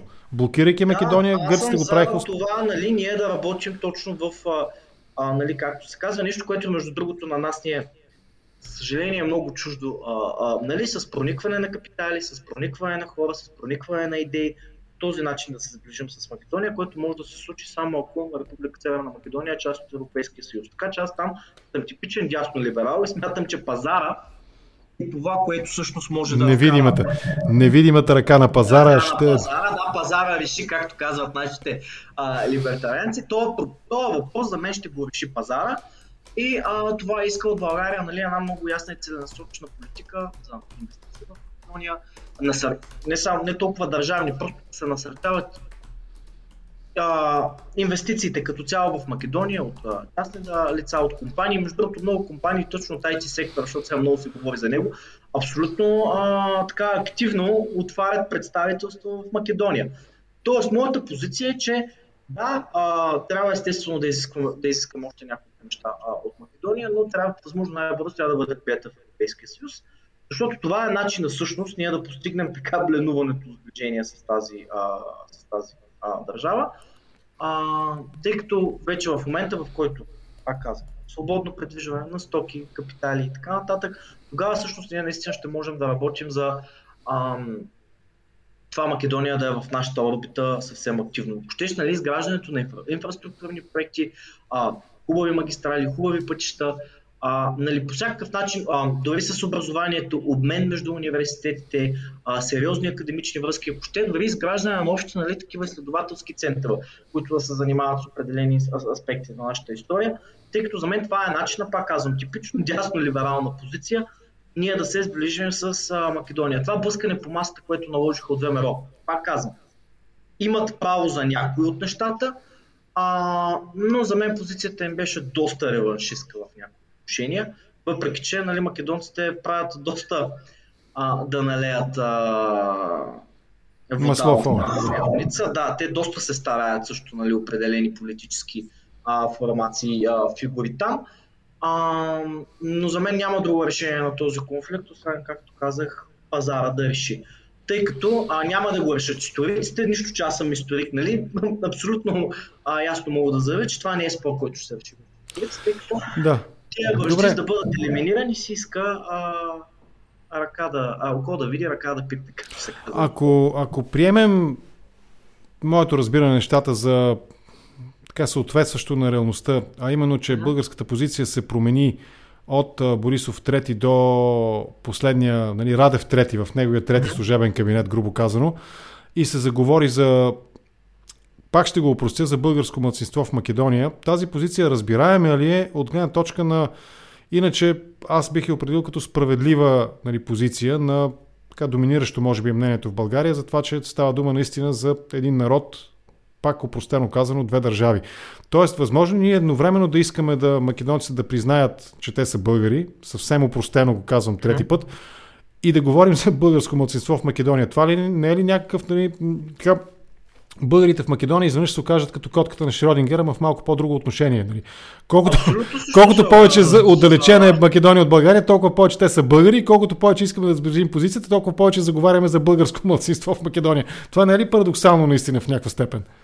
Ами парадоксално е, ако трябва да съм честен, а, нали, идеята, че ние ще можем да ги накараме Македония да признаят, че са българи или тази цялата, нали, дето казваш, че съвсем простено един народ, две държави, това е позиция, която никога няма нали, да можем да постигнем съгласие, тъй като ние тук отричаме а, изобщо процеса на формирането на македонската нация, който нали, доста така а, трескаво а, се е случил след Втората световна война и щем не щем този процес се е случил. Тоест ти имаш едно обособяване на една отделна нация, колкото и ние да твърдим, че е изкуствена и да има индикации. Затова този процес се е случил, тази нация се е обособила. И затова моята позиция е, че единственият начин а, да постигнем това, което искаме, нали, а, това признание за един народ, две държави, е ако мотивираме македонците да го поискат и те. Тоест, нали, трябва от тях да дойде желанието а, да искат да се сближат българите и по някакъв начин да се идентифицират с тях. Това, което българската страна трябва да направи е да гарантира, че няма да има репресии също пред, нали, не е нужно да го наричаш даже и българското младсинство, но трябва езика на омразата и конкретни репресии, нали, които се случват периодично, защото и в Македония има а, да. такива крайно, а, по, по-крайни политически формации, просто да не се случват. И оттам нататък, наистина топката е в това а, ние да успеем да накараме македонците нали, да искат да са близки с нас и наистина а, по някакъв начин да се идентифицират с България.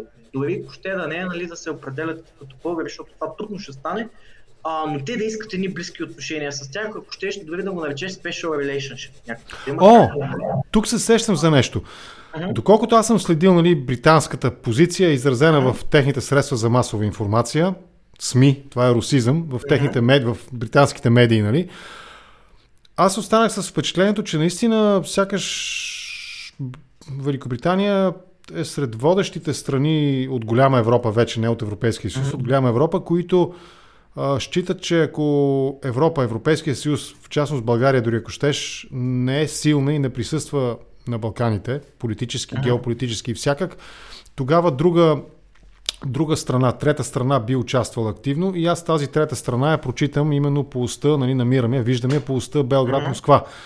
И сега тук, през тези спорове, които приемам, че нали, правото е истината е на наша страна.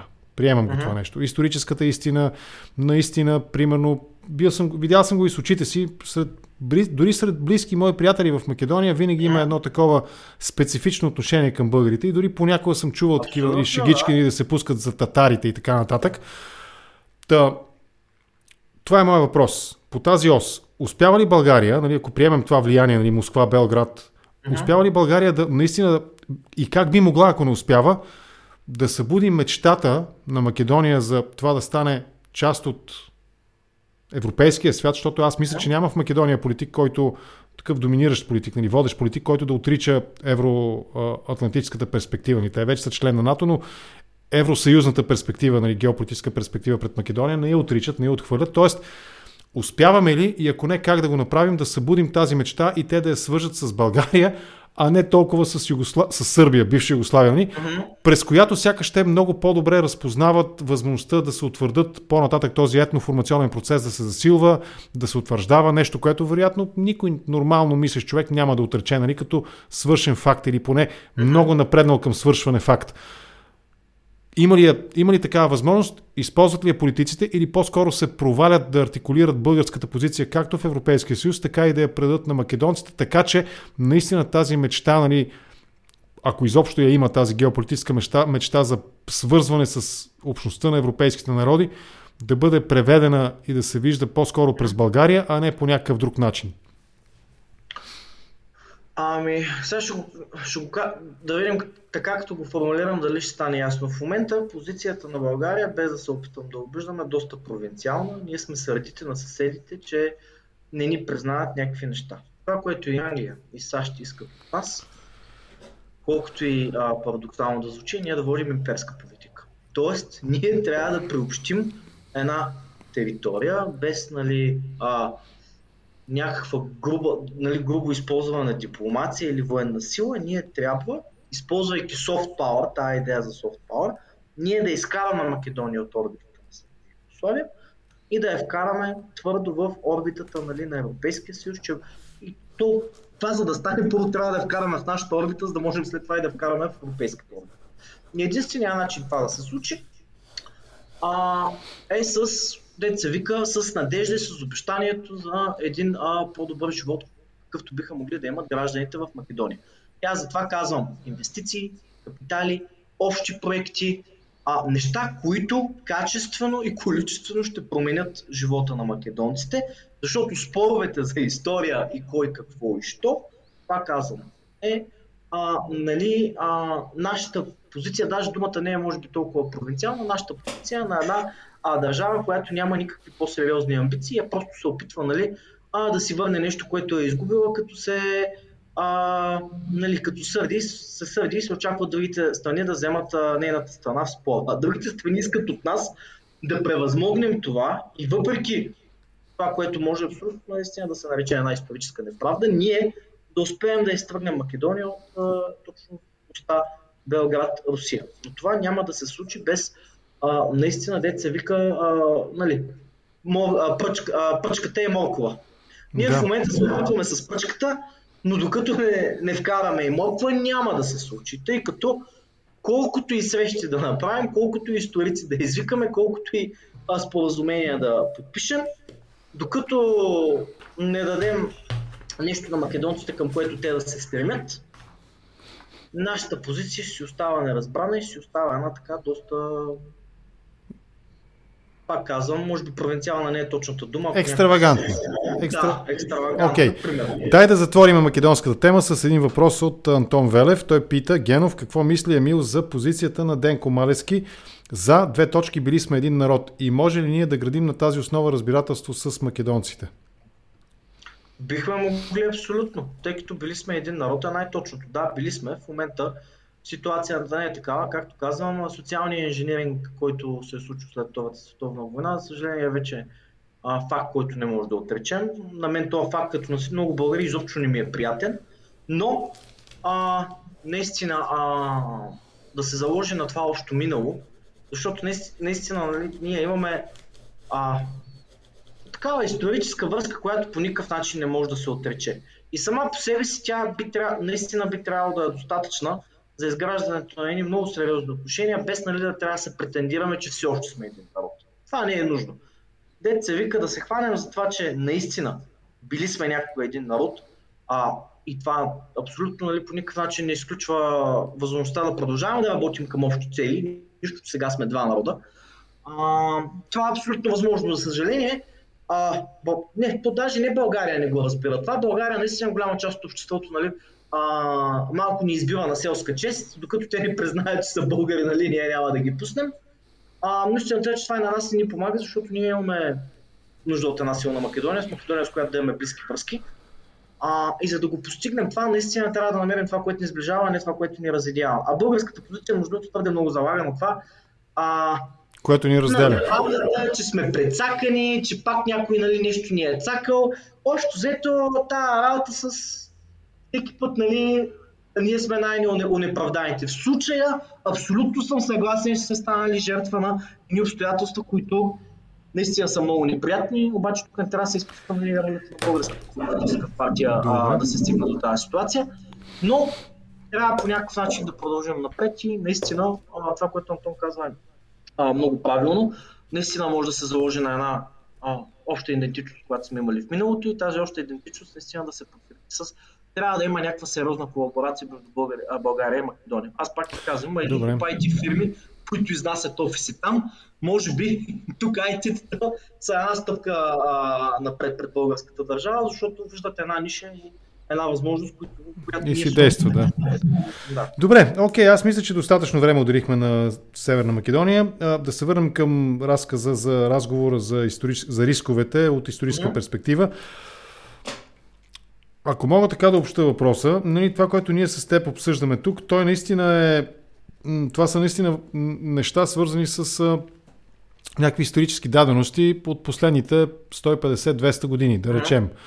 И наистина съсредоточаването върху тях е валидно като средство да бъдат ограничени някакви рискове и някакви е, евентуално негативни нали, процеси в следващите 50-100 години.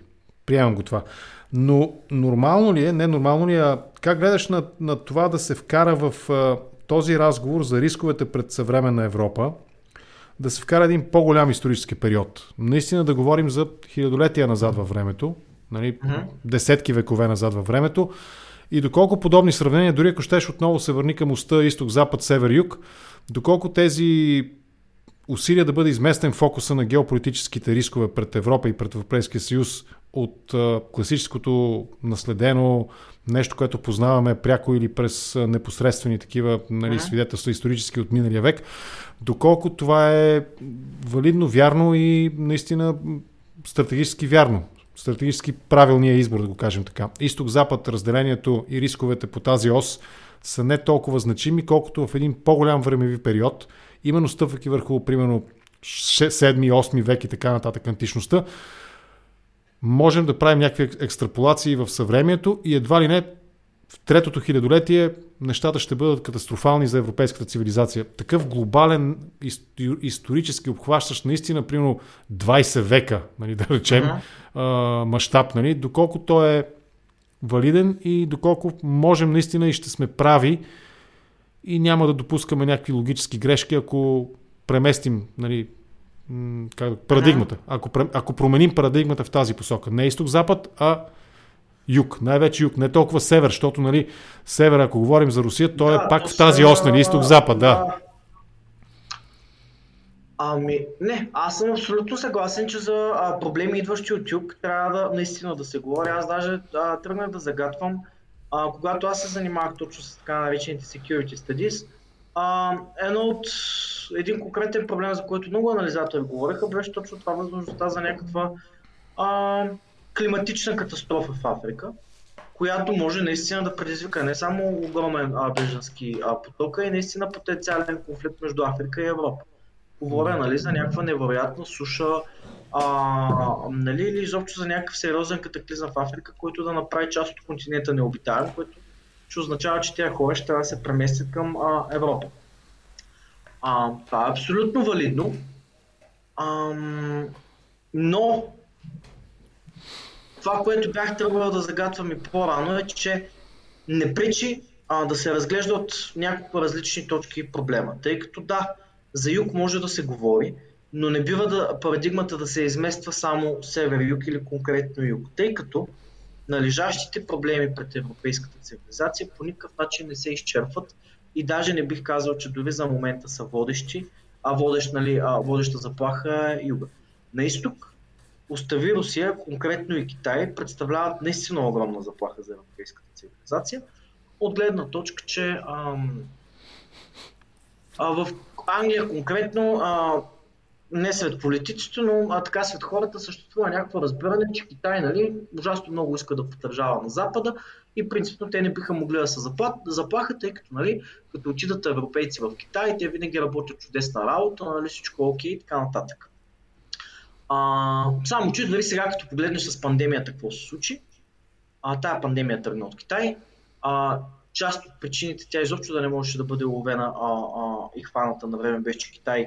А, като всяка комунистическа диктатура скри голяма част от а, фактите, тук абсолютно според мен не е пресилено да се направи препратка с а, избухването на Чернобил и там нали, покриването на някакви неща, които се случвали. А, така че тази идея, че Китай нали, е един надежден, не съюзник, но да кажем партньор, нали, бизнес партньор, а, с който ние бихме имали добри отношения, стига нали, а, плащанията и сделките да се случват на време, е крайно погрешна. А, и изобщо заплахата от Китай имам чувството, че а, не знам за САЩ, но в Европа конкретно тотално се игнорира. Ние смятаме, че с Китай нямаме проблеми, никога не бихме могли да имаме проблем, защото нали, а, китайците са много добре разположени към нас за момента. А само, че по всичко личи, че Китай се въоръжава, Китай има доста по-сериозни амбиции от това, което показва а, за момента. Китай дори в един, в един момент може да се превърне и заплаха за Русия, ако стане достатъчно могъщ. А, и по пътя на логиката, а, нали, ако прецапа Русия, следващите на пътя на Китай ще сме ние. Любимия ми вид, нека да го кажа, нали, за дето какво беше, питали го един поляк, нали, какво и златната рибка ли не е важно, нали, но неговото желанието, mm-hmm. мечтата, която той изразил е а, Китай три пъти да воюва с Польша и нали, въпросът беше, следващия въпрос е защо, защото ще, ще трябва три пъти да мине през Русия. Да мине и да се върне. да, ами не, реално по пътя на логиката, точно за това става. Просто поради някаква причина а, той продължава да е някакъв нали, много миловиден гигант, който а, иска просто да си продава стоките нали, да, и да има добри отношения и нищо повече. А, няма нали, никакви такива политически амбиции или властови амбиции, няма никакви претенции към това да оказва някакво влияние на протестите в Европа, което е страшно наивно. А, и това според мен е, аз дължи на това, че особено по времето на империализма, Китай си е бил един разграден двор, където европейците си правили каквото си искат. И имам чувството, че част от европейските, айде ако не политика, европейската общественост продължава да гледа на Китай като на... Да, е вярно, много са, имат пари, имат и оръжие, ама какво пък толкова, нали, а, може да стане. А, но истината е, че просто на време е Китай нали, да си покаже зъбите.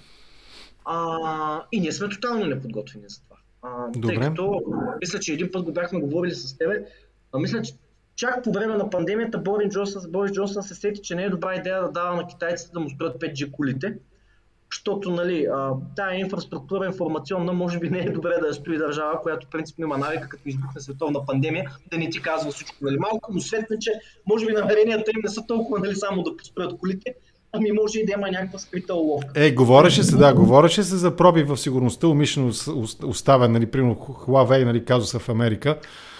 И, а, и така, добре, окей, за да вървим към края на разговора, един час и 30 минути почти разговаряме с теб и 20 може би. Ако трябва да обобщим нали, целият този наш разговор, пак да се върнем към конкретната тема нали, на днешния епизод, история и политика, рискове пред Европейския съюз. Айде сега вече след един час и половина почти разговор да ги обобщиш в някои изречения. Кои са рисковете на днешния, днешна Европа, голяма Европа и Европейския съюз, която сякаш наистина почти изцяло е обградена от ако не е само единствено врагове, то сериозни опоненти. Великобритания все пак вече е, нали, окей, партньор, но все пак е извън Европейския съюз и не само канала, нали, като някакъв символ разделя континента от острова. Има си напрежения и търговски, и економически, а и политически също така. Нали? Британия си е все още, Великобритания си, си е все още нали, с самочувствието на империя, нали, на голяма, велика световна сила. Нали, до Докъде достигат сега, да не, да не сбъркам нещо, не пропусна, но Австралия, Канада, нали, това са все на нейно величество вилети. Нали, те обикновено с червен цвят, бе бая червено е било положението доста дълго време. Да, та, така, това е, нали, сега, днес, 21 век, с един времеви рубеж, примерно 50 или 100 години, рисковете пред Европейския съюз и пред голяма Европа, именно на фона на това, че от всякъде сякаш е обградена от или врагове, или Конкуренти, конкуренти, конку... Съпе, конкуренти, конкуренти е добре. Конкуренти, да. да. Ами, а, като говорим за най-близкото бъдеще, очевидно Русия трябва да поставим на първо място, тъй като виждаме какво се случва в Украина и долара си в Черно море. А, там трябва да има ясна европейска позиция, а не на деескалация, а на това, че ако Русия си позволява такива провокации, нали, това те няма да останат без отговор.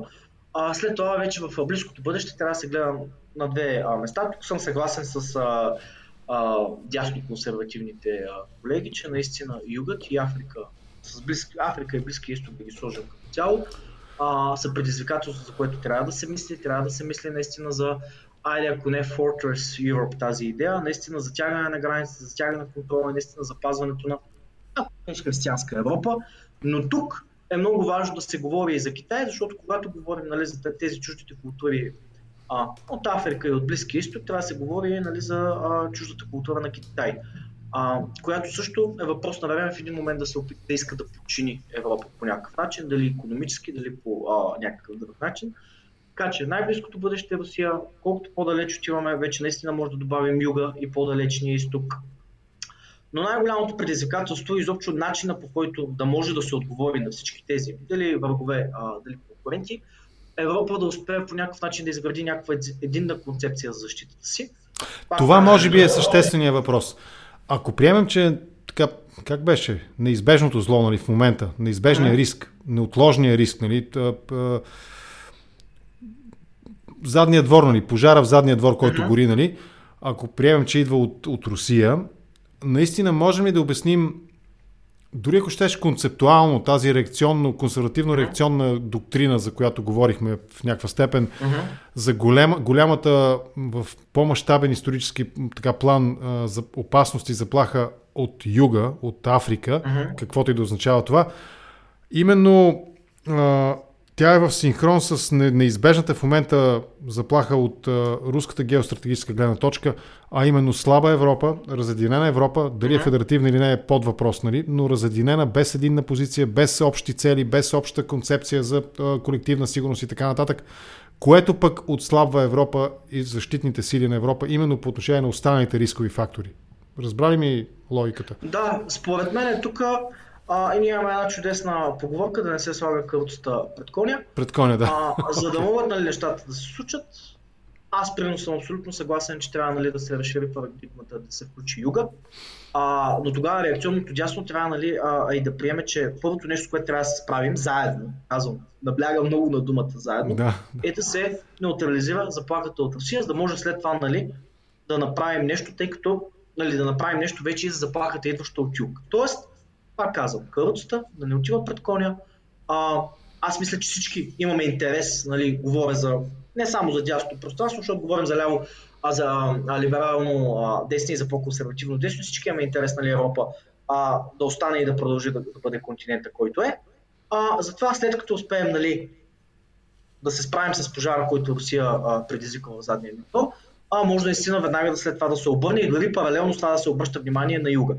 А, но тук вече поле, полето е в топката на а, реакционното дясно, тъй като а, те са тези, които трябва да приемат, нали, че освен тази грандиозна стратегия, има и някакви конкретни стъпки, които трябва да се вземат в момента. А и най-вече, ако покажат нали, желание за диалог, ще стане ясно, че може би а, позицията им е наистина продиктувана от някаква конкретна идеолог, нали, идеология или идеологема, отколкото от това, че примерно се страхуват от а, да не бъде разкрита тяхната близост с Русия, която, пак казвам, българския контекст е много явна. А, нашите консерватори много често, дори като погледнеш Костадин Костадинов от Възраждане, който се да го играе, а, консерватор, техния консерватизъм минава през а, а, даже не е русофилия, една сервилност към Русия. Така че аз съм съгласен да се разшири парадигмата, но а, особено в близките, айде не 50 години, 10-20 години, Русия продължава да бъде много сериозна заплаха. Така че едно по едно. Добре. А, чудесно е нали, да се а, застраховаме от всякъде, но в момента, както каза ти, пожара гори другаде. Разбира. А... Виж какво казва Антон, нали, така по-рано го каза, но в някаква степен обобщава и тази част от разговора и той казва, ти нали каза за Fortress Europe. Европейската крепост, обсъдена от африканските орди, в типичния за него стил. да, нали, а, само, че, нали, това, наистина, точно с това става просто да се приеме, че, нали, има и едни други орди, които въпреки, че са християнски, не са по-малко опасни. И не по-малко обсаждат, да. Че са бели, а, християни а, и така нататък и не ядат а, халал и не знам си още какво и те постят с нас, това не значи, че не са опасни, защото нали, те са го гледали, не завършва добре. не завършва добре. Така че ако може всички орди вън, а не само нали, не по цвят. okay. но, нали, но, Но днешният филм, между другото, контракоментар се вмести вече в така една стандартна преди време. Сега филмите са по 4-5 часа, аз даже не знам как е възможно това нещо, нали? Но се вместихме в една стандартна дължина за филм, нали? Час и половина. И този филм, днешният филм, завършва добре. Благодаря ти много, беше ми наистина изключително интересно да поговорим. Благодаря. По-натам пак ще поканя. Пак да имаме възможността. Не съм, не съм забравил, че м- така преди време, може би на първия ни разговор с теб, обсъдихме идеята да направим един разговор за Чърчил, за злия злодей Чърчил, който може би е по-зъл злодей от, да, от Костов. Да, говорим, а наистина трябва да свикаш един спешъл, пак легендарен, защото ти вече си легенда. Ясно, така че трябва. Добре, но тук, тук ще трябва все пак, нали, ще, ще поговорим. Нали, или ще си чатим, или ще чуем да поговорим, да сложим една рамка, нали, наистина да вкараме, да има някаква дисциплина в разговора, да обсъдим конкретни неща. Примерно за София трябва да стане картофена нива, за англосаксонските бомбардировки нали, над България. Всички тия неща много ми се искани да ги обсъдим. Аз съм си правил труда, между другото, едно от брилянтните неща за британския парламент е това, че можеш, има раздел, аз го загубих вече някъде из хилядите букмаркове, които имам нали, на компютъра, но имаш раздел, в който можеш да четеш речи от 19 век, стенографирани, да, нали, записани. Хансарт, тази система, между другото, сега един проект стража. Ще ми пратиш линк, ще ми пратиш нали? линк, да много подобен, ако нали, за българския парламент, по-модерен вариант обаче нали, от 21 век нататък, но е чудесно, че и ние почнахме да ги взаимстваме тези идеи, защото това наистина е един много ценен ресурс. Знаеш ли какъв да. парадокс ми се е случвал? Търся стари речи нали, в българския парламент, Народно събрание, нали, от примерно 42, 3, 4. Намирам ги в Google и Google ми ги обръща в... Нали, той, той ги прочита нали, сканираните PDF документи и ги обръща, макар и доста нали, рабато нали, с секирата, но ги обръща в копируем текст и аз мога след това, нали, четейки примерно PDF, mm-hmm. нали, сканирания документ, мога нали, да копи-пейстна, нали, примерно някакъв пасаж, който на мен е важен и, и за мен е интересен. Да. Така че време е да излезем от тази каменна ера нали, на цифровизацията Крайно и да време, малко... Да, да, дигитализацията трябва малко да я настъпим, че... Да, да, нали, такива машинно... машинно четими и human readable нали, документи да произвеждаме, така че да може наистина да работиш с текста, а не с картинки. Нали. Това Абсолютно. Е и затова адмирации нали, на тази част от uh, сайта или не знам, мисля, че е свързана, нали, интегриране с сайта на, на парламента при който ами, можеш мисля, да четеш. Да, не съм да. го разглеждал подробно, но защото аз съм се занимавал точно с точно докторантурата с такива неща, нали, не картинки, ами текстовете да се изваждат с OCR, с такива софтуери. Да. Това е наистина това е нещо много ценно. И нали, бях много впечатлен, че някой се е наел с това, защото е трудоемко, но е много ценно. И от обществена, и от а, академична гледна точка, това са неща, които, както ти казваш, тази каменна ера, трябва да излезем от нея и малко да се ориентираме към. А иначе, за, за мен впечатляващо беше, че наистина, доколкото аз изпълням като рових нали, в този сайт, mm-hmm. моля те после да ми го пратиш нали, да, го, да си го пресна къде беше. А, България във всичките тези речи от военния период се споменава 3-4 пъти, 5 пъти, не повече, като 90% от случаите в някакъв по-такъв глобален контекст. Нали, Румъния, Балканите, mm-hmm. не конкретно нали, за България, там трябва еди какво си се случи, примерно. Нали, трябва там да дойдат едни mm-hmm. злодеи, които нали, да. Така че ще го направим този епизод. По-натам, наистина филма завърши добре днешния. Благодаря ти много, беше ми изключително интересно да и аз слушам. Много. И на мен, Емил... и лека вечер на всички. Емил, Сокол, Емил Соколов, разговарях с него. Както казах в началото, изучаваш съвременна британска история, социална история и международни отношения в Екстър или Екзитър, както се пошегува да, един наш общ приятел в Великобритания. Да, благодаря ти много, лека вечер ти пожелавам. Лека вечер, чао, чао. Чао за сега, прекъсвай връзката. Приятели, ако искаш, разбира се, прекъсвай. Приятели, това беше днешния епизод на Контракоментар. Благодаря ви много за интереса.